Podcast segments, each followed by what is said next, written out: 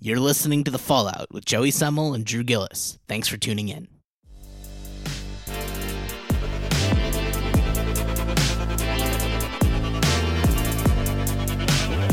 Hello, hello, hello. Welcome into The Fallout. We are back with another episode. This one follows our normal structure a little more, but we're going to have our standout guest, Keith Scales, and we're going to continue our discussion about the Black Lives Matter movement.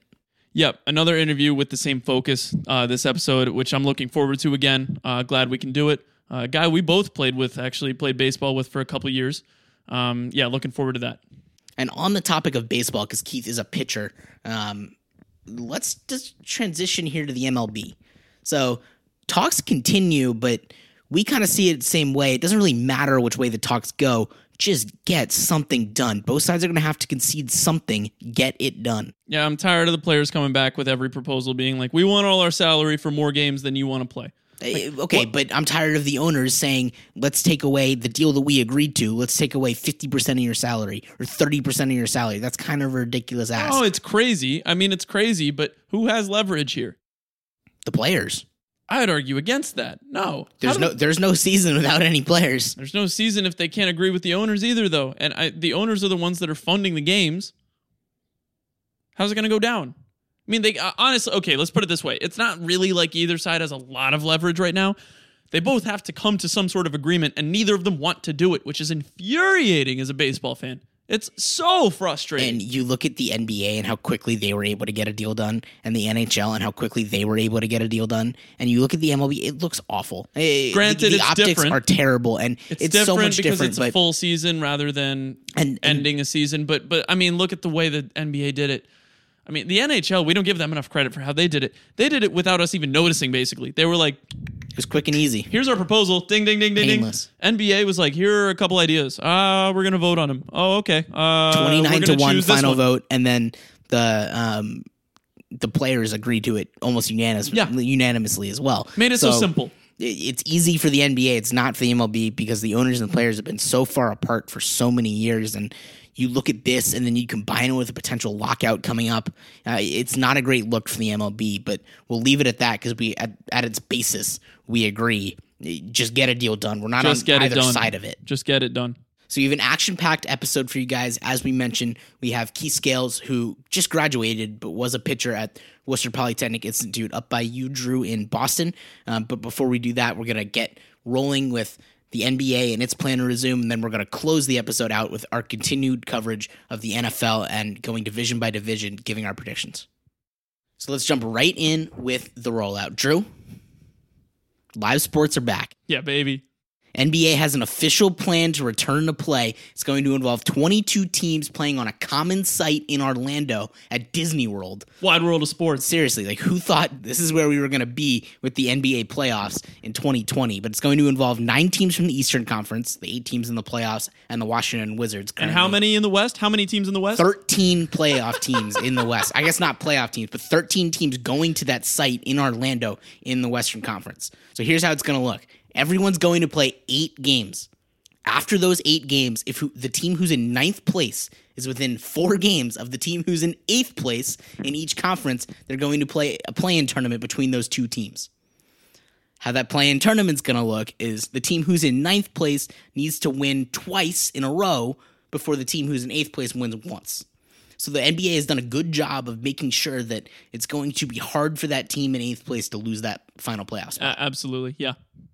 So yes, it's very complicated, but it needs to be because you have to give that team who's in eighth place a good shot to get in. We talked last week about the Western Conference and um, the Trailblazers and the Pelicans, who we think have the best shot of getting in. But currently, there are four teams within four games of that last spot who theoretically have a shot to catch them. Going to be hard for the Spurs to jump three teams, but it is possible. Um, yes, even in those eight games. So a lot of fun in the Western Conference. Eastern Conference won't be as interesting. And I got to ask, do you think the Wizards, currently five and a half out, have any chance of making the playoffs?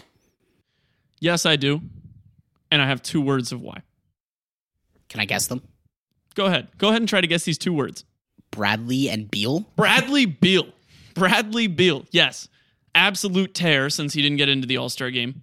36 and a half points a game since the All-Star break. That's insane. I mean, that's that's MVP numbers if he plays for a team that isn't the Washington Wizards.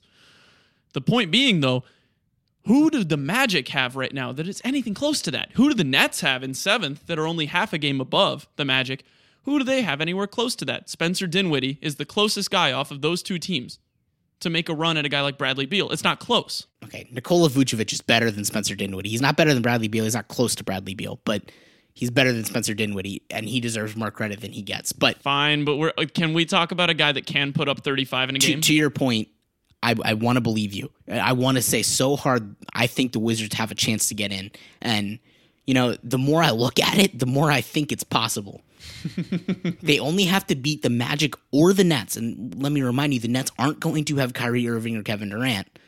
They only have to beat them by two games. Yep. two games. That's not that many just to get that chance um, to get into that play-in I mean, tournament. think about it. Wizards go, let's say, four and four. Nets go two and six. it's possible, and That's possible. You know- five and three or three and five. I That's want I want to give you a stat about the Magic and why I think it's possible they catch the Magic. We talked about it. You, you look at those like last 15 games before the Wizards play or before the season got suspended. Wizards play to the level of every opponent they play. Only one of those losses was outside of 11 points, and I know 11 points feels like a lot, but in the NBA, that's not a lot. The Orlando Magic's record against teams 500 and above, the majority of which who they'll be playing uh, in Orlando, and I guess they're at home, so big advantage there for the Magic Uh, that we have to true, true. consider. But five and 26, five and 26 against teams above 500. They beat up teams below 500. 25 and 9. So they don't beat good teams. So if they do get in, they'll get blown out by the Bucks, but that's besides the point. The Wizards have a shot. This this this shows to me that the Wizards have a shot to make that two game tournament. But if they're up against the Magic, they don't have a chance because they're under 500. So I know it's really easy to look at that stat and just say, well, because the Magic are so good against teams under 500, that the Wizards have no chance. Honestly, the Wizards are a worse team, anyways. But two words. And when it comes down to those two games, the two words might be all that matter. And the two words are still Bradley Beal. I mean, he's that dynamic of a player. He can, I think, we haven't seen it yet, but I think he can carry that team past two games against a mediocre opponent in the Magic. I agree, and they've been better lately. I mean, the defense got better when they essentially swapped uh, Isaiah Thomas for Shabazz Napier, al- albeit a small bit better.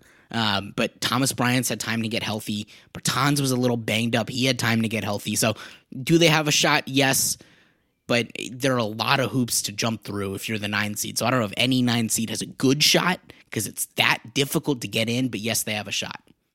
So I want to transition now to talking about some of the favorites in each conference. Let's start with the East. I think it's a no-brainer. It is. It's the Bucks conference to lose. Yep. I mean, any sleepers you see who maybe have a shot to catch them? I kind of like the Heat just because of the way their team plays together. Uh, the Bucks, one of their main points of focus is their team rather than just their star players. When Giannis is off the floor, they still succeed. And that doesn't really make too much sense to me because their main guy when he's off the floor is Khris Middleton, who can't run ISO to save his life. Right. So you you know they play team basketball. And the only other team on here that I really think fully has committed to team basketball is the Miami Heat, and they've committed with massive amounts of defense. The Heat have managed to go two and zero against the Bucks. Adebayo being a great matchup against Antetokounmpo. I, I was going to say easily the Yeah. best matchup in the conference. But uh, but think about it this way, Giannis. real quick. They've gone two and zero against a team that is six and a half games above anyone else in their conference. Right. So the Heat may not play as well against other teams, but against the Bucks, when it counts, I'll take those odds. I mean, no one else is close. That's the thing. No one else is close, so I'm going to pick the matchups. I want to give you a team that I think has been underrated the entire season. It's the Indiana Pacers. I mean, you look at that team and you look at what they have. You want to talk about a group who plays team basketball? No one averages more than uh, 18 points a game. TJ Warren with 18, 18.7. Dem- Domantas Sabonis, most underrated player in the league except for Bradley Beal, 18 and a half, and also gives him 12 and a half rebounds and five assists.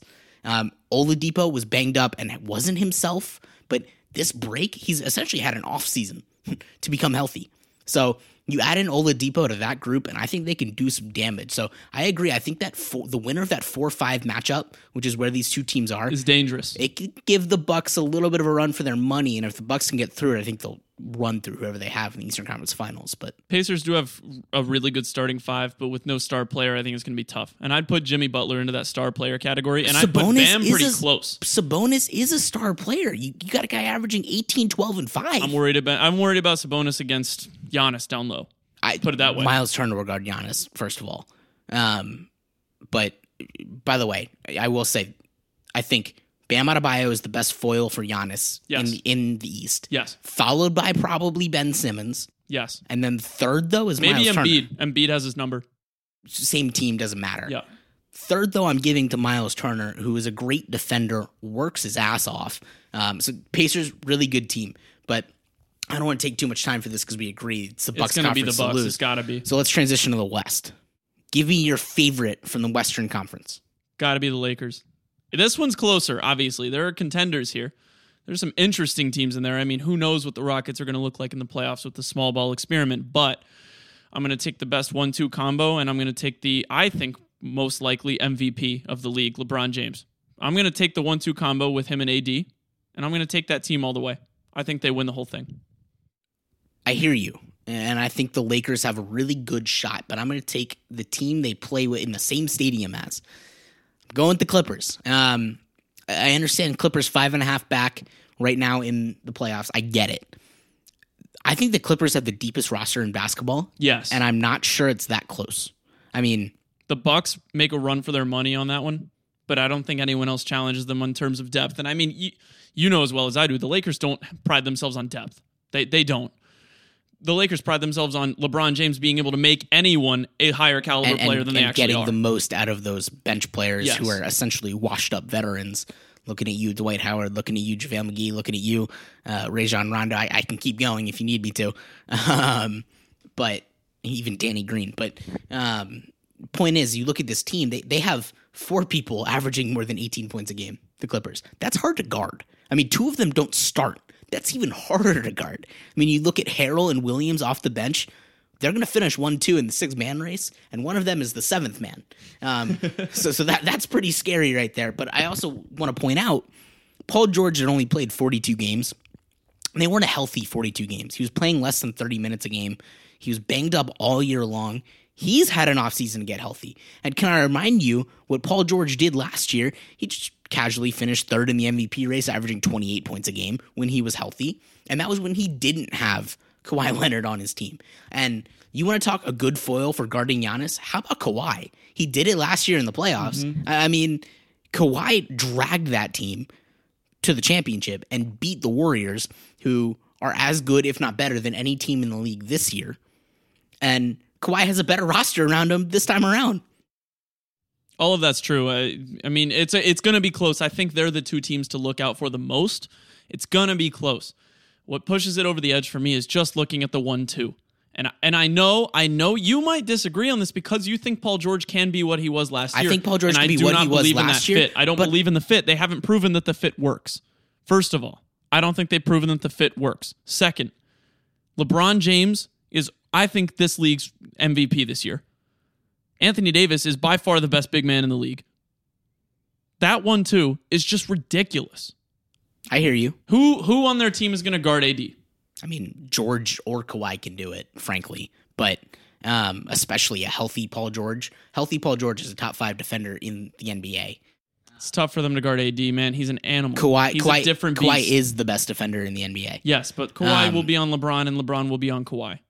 So I want to point out though is maybe I'll give you the one two. I think it's closer than you think it is, um, but it really is a one two, and it stops. Yes. I, yes. I mean, LeBron and uh, Anthony Davis combined for over 50 points a game. Impressive. Their next leading scorer is Kyle Kuzma, averaging a remarkably inefficient, by the way, Take- 12 and a half points per take. Kuzma out of the equation here. I, I think he's one of the most overrated and just but that's terrible point. players in the He's league. third leading scorer on their team. I know, but here's what I want to point towards is So- efficiency over scoring. So, because okay, hang uh, on, LeBron and AD run the show, and everyone knows that. But you have a veteran KCP who is kind of a joke in the league at this point. This year, he's not. He's shooting 40% from three. you have Danny Green on the bench doing what Danny Green does. I- You I just Alex wanna point Caruso out- playing most of his minutes in the fourth quarter in the clutch and playing well, actually, like kind of doing his job. He doesn't put up numbers, but the dude makes his presence felt. And that's, I know that's a bad argument most of the time, but for him, it actually checks out. I just want to point out, and you're going to be mad when I say this the three players you just named all have player efficiency ratings around 11 and 15 is average They and don't, they don't need to have a high efficiency rating, though. but you want you That's you're, not you're making role. my point you're, you're making my point right you just whipped out Kentavious Caldwell Pope Danny Green who I think is great in his role don't get me wrong and Alex Caruso.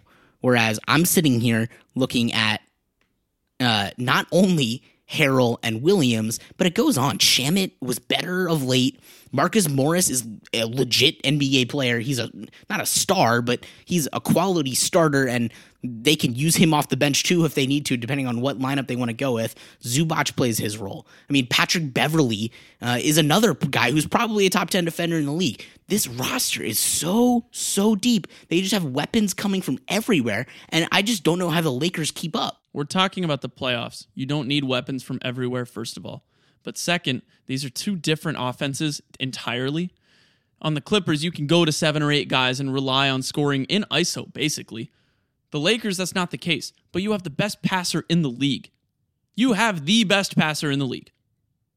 I mean, that count. uh, It's not just the best passer in the league. It's the best, arguably the best player in the league, who also is the best passer in the league. So he will draw three guys to him every time he dribbles inside, and then dish out to pick your poison. You got Danny Green. You got a forty percent KCP.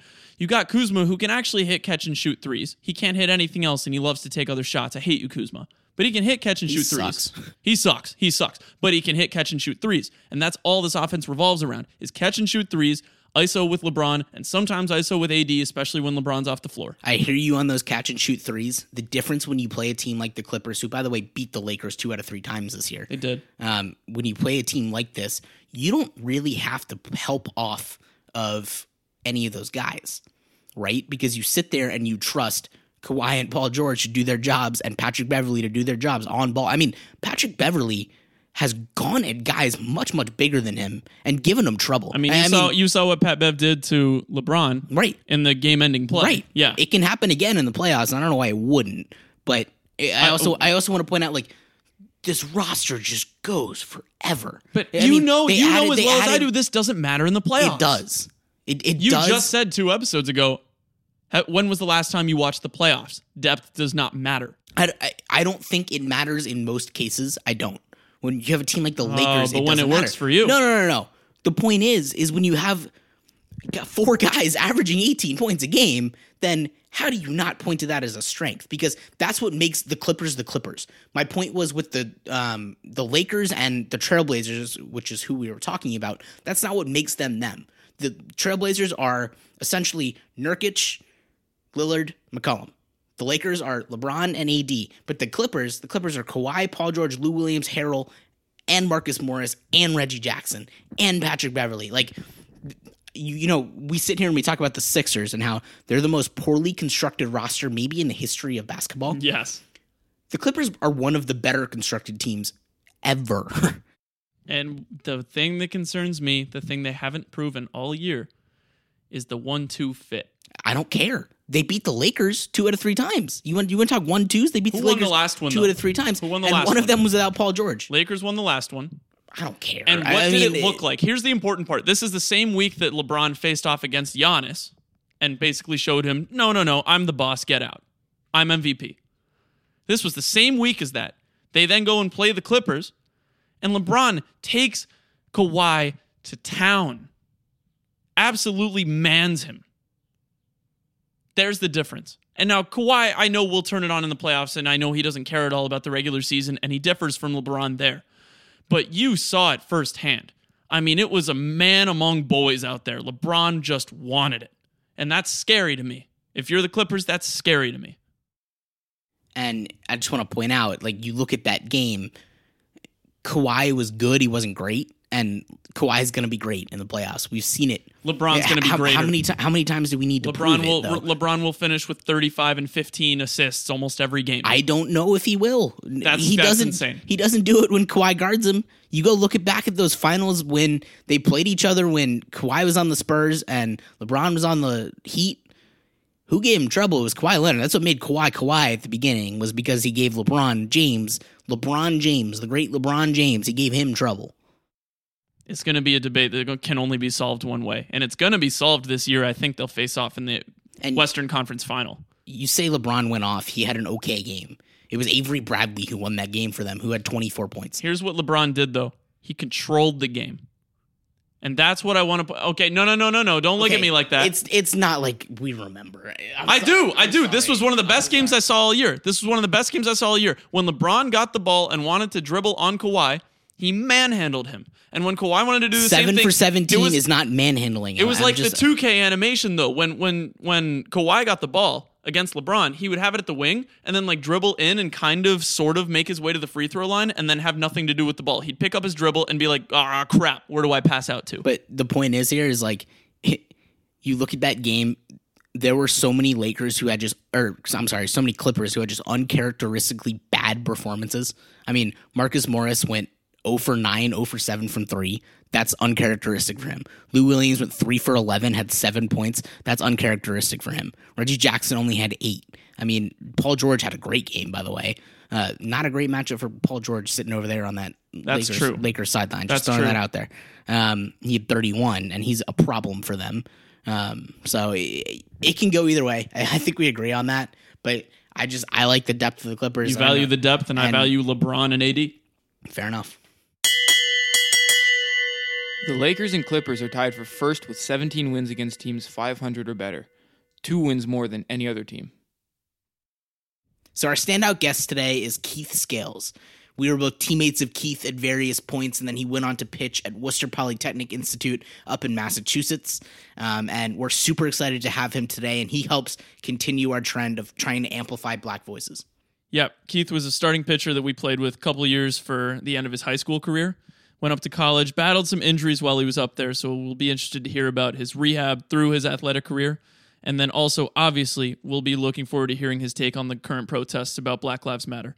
All right, so Keith, we're going to jump right in. Um, so we talked to Grant and Nate last week um, about the protests and Black Lives Matter. Uh, we just want to hear how you're feeling about the past week. What's your mindset? Well, the only thing that I feel that has popped up in the past week is that it's just become more exposed. One thing about racism, you can notice a trend that it really hasn't gotten worse per se. It's just gotten more televised. It's gotten more exposure due to social media. And that's really what's going on now. We're seeing the police brutality. We're seeing everything from what starting with Trayvon Martin's when it really got bad in 2012. And then from then on, it's just been a series of black killings and it's not really something good to see. It's not something good to feel when your mother has to worry about you walking out of the door every day. But you know hopefully that's that's one thing that i hope that we can change especially now with all the peaceful protesting all the protesting period going on across the country. And hopefully something can change with all of that Just talking to your like teammates and coaches in the past week, have you been talking to them? Do they share sort of the same sentiment about this stuff? Uh, just wondering how you've been communicating with others about this issue. well most of my the thing is with my team most of my team is majority white we have two black kids we have two indian kids and uh, two asian kids actually out of 38 guys so six out of those 38 are people of color and then the rest are white so the good thing about it is we're a very tight-knit squad anybody on my team would go to bat for me and i for them so that's one thing i know they're always looking out for me there's nothing i have to worry about especially either from them or their parents. I know they'll always do the right thing. And especially I've seen my teammates, like when we've gone out, whether we've been at parties or anything, if I've had anything inappropriate said to me or anything offensive that my teammate knew I would find offensive, they would, before I could even get a chance to talk to the person, they'd let them know, hey, that's not okay. Shut that down right now, or I'll have to shut it down. So ha- has that dialogue helped you at all, or has that helped them in any way becoming more educated about the issue? I definitely feel like it helps them become more educated about the issue because me, it's that's something I live every day. It's something I grew up with. It's not really anything new, but for them, it's not something they can experience. It's something they can only learn from. It's something that if I don't tell them or they don't experience themselves, they may not go out and try and get this knowledge and try and do anything else. But I haven't really had any bad experiences with my teammates doing anything absurd, like being disrespectful or trying to offend anything like that. Um, so, just to round out the discussion about the protests and Black Lives Matter, how can we, as two white guys, continue to educate ourselves um, and continue to learn about this issue and help talk to other people about it?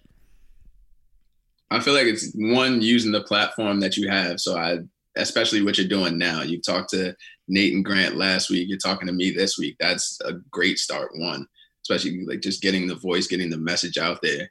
Two, educating yourself on the issue is just basically going out as you've done, like going out listening to what's going on, what how people, you know, black people feel about it, what exactly they what exactly struggles they've had to go through, what you can do as an ally in order to help that out.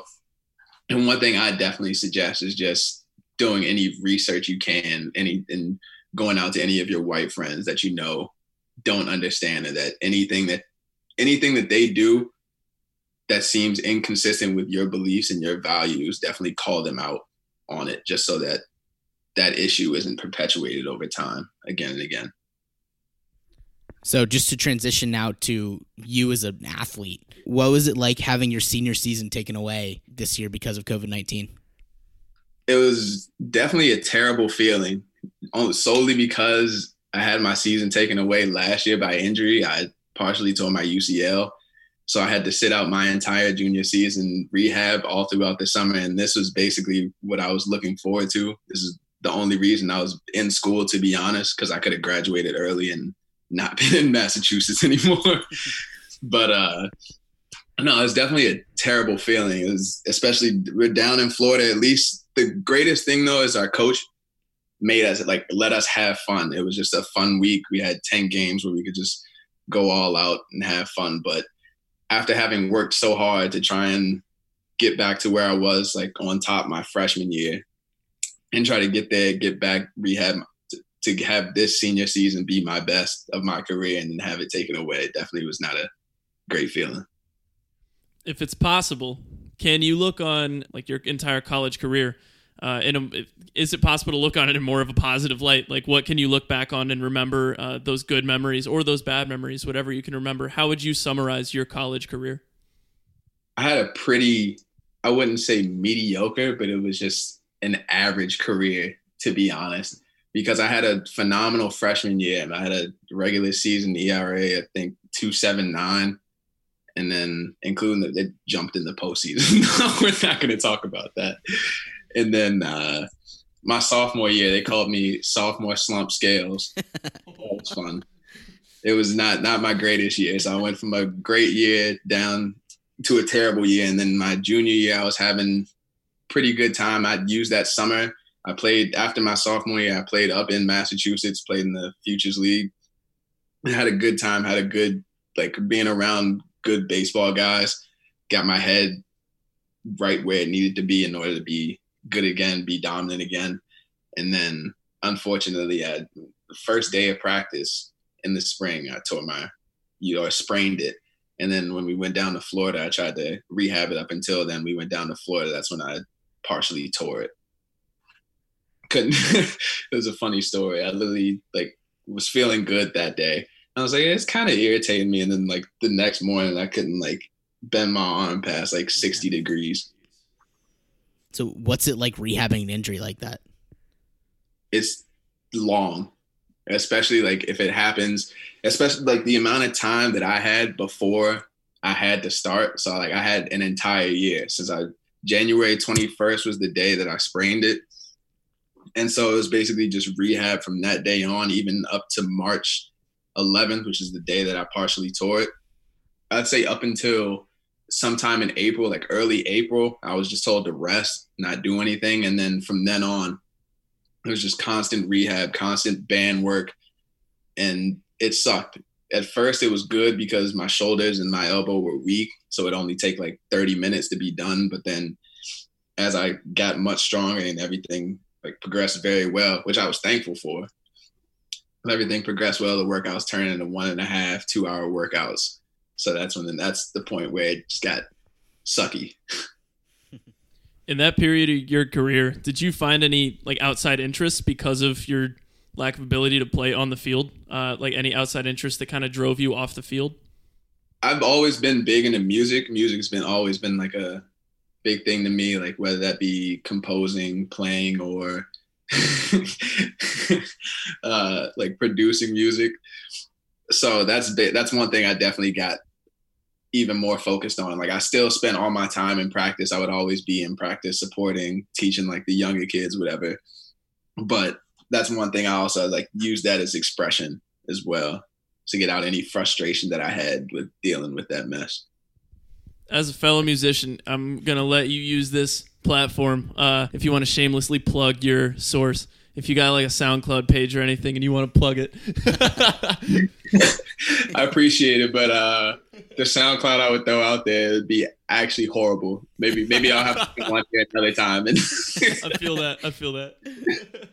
So so what's next for you? What's going on? Well, right now I'm just working at a grocery store, just trying to bide my time until uh, I go to school in the fall, do uh, get my master's in aerospace engineering, or start my master's in aerospace engineering at University of Cincinnati, and then from then I'll start my job with GE Aviation, working on uh, plane engines. I think I'm contracted for like the next six years, and then after that, I don't know. Hopefully, I can just get some more education and hopefully get a doctorate at some point, and then call me Doctor Scales. I'll hop back on here. So so how'd you find your way into that? Actually, a funny story. I wish I call it. I had I've had a couple friends who were involved in uh, GE Aviation before, and so I asked them. I was wondering, like, how exactly they got that opportunity, what exactly they went through, and so especially being up in uh, Massachusetts is right there in Boston. It's a really popular spot. So granted, me not being wanting to be in Massachusetts anymore, I was like, okay, I'll look at what else they have. They offered me a job. I applied, like following all my friends' advice last year for an internship for last summer. Thankfully got it, got out in Cincinnati. And that was just a great experience then. I had a great bosses. Everybody around me was like had a like great, very supportive, had a great time, did my work well. And then after that I applied for this Edison program, which is basically pay for your masters and like you work three different rotational jobs in the first three years while you get your masters. And it was a perfect fit. I love it. Did baseball or the team in any way play a role in helping you get there? Absolutely. Team, just being a team in general, having a team attitude has definitely helped me work in groups, especially coming from WPI. WPI is a group project based school. So everything is group, everything is with a team. And especially me being a leader, having been a leader since my freshman year, honestly, on that team, has given me even even past high school where I was a leader then, hopefully. You were. I, I can vouch for that. You were. I appreciate that, Joey. Even moving past like starting my freshman year being a leader then just gave me gave me different skills in order how to deal with certain people, how to act, how to basically support people if they don't know exactly what they should be doing, whether that pertains to fellow interns or treating different coworkers a certain way in order to get the most out of them and get the most benefit so we can get a project done the quickest. in an attempt to sort of tie things all together, do you see your future role like with GE or in aerospace at all? Uh, do you see your role allowing a platform for yourself to speak about racial inequality and justice? Um, do you do you see that being a part of your job at all in the future? I mean, absolutely. Any platform I have, I'd love to use to just tell people and tell a story of what's wrong and why everything needs to change. And honestly, I feel like we're on a the right track now. And even with my 290 something followers on Twitter, I still let them know from time to time, like, hey, this is bad. This is what you should be doing. You should be uh, signing petitions. You should be donating. This is in order to help basically end this police brutality. I'm not necessarily saying defund the police, but definitely something needs to happen. And hopefully, I can get a big enough role with GE, whereas I can globally announce that, and everybody would have no choice but to listen. It'll be a great thing in order to just be able to promote that racial equality. Well, thank you, Keith. We appreciate it. Thank you. I thought it was great to hear that Keith's team always had his back. Being on a majority white team, I'm sure it can't be easy for a black athlete.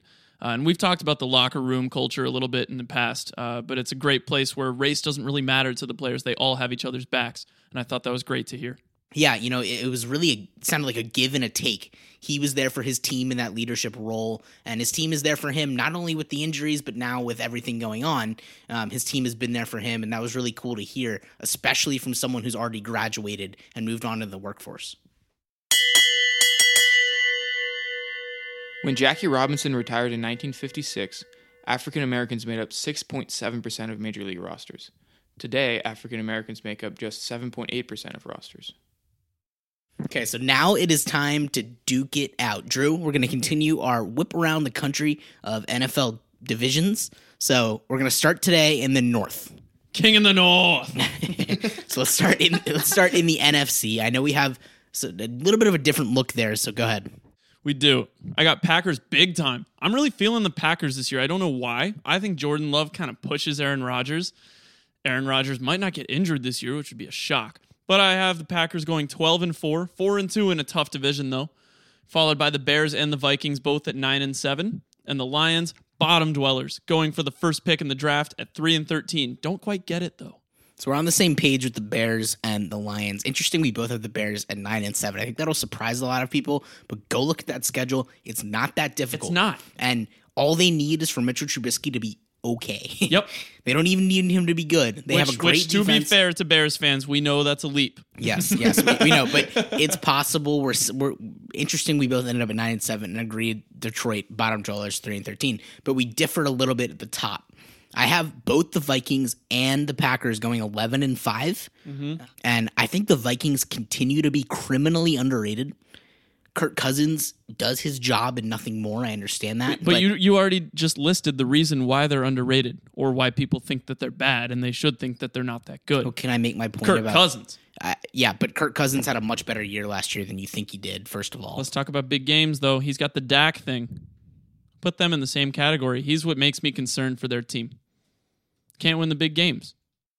I think the big games thing is a little bit overblown. I won't lie to you. Um, first of all, 26 touchdowns, six interceptions last year.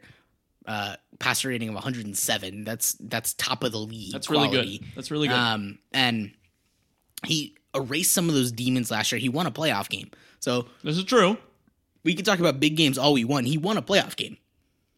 So I think he's gotten rid of those demons to some extent.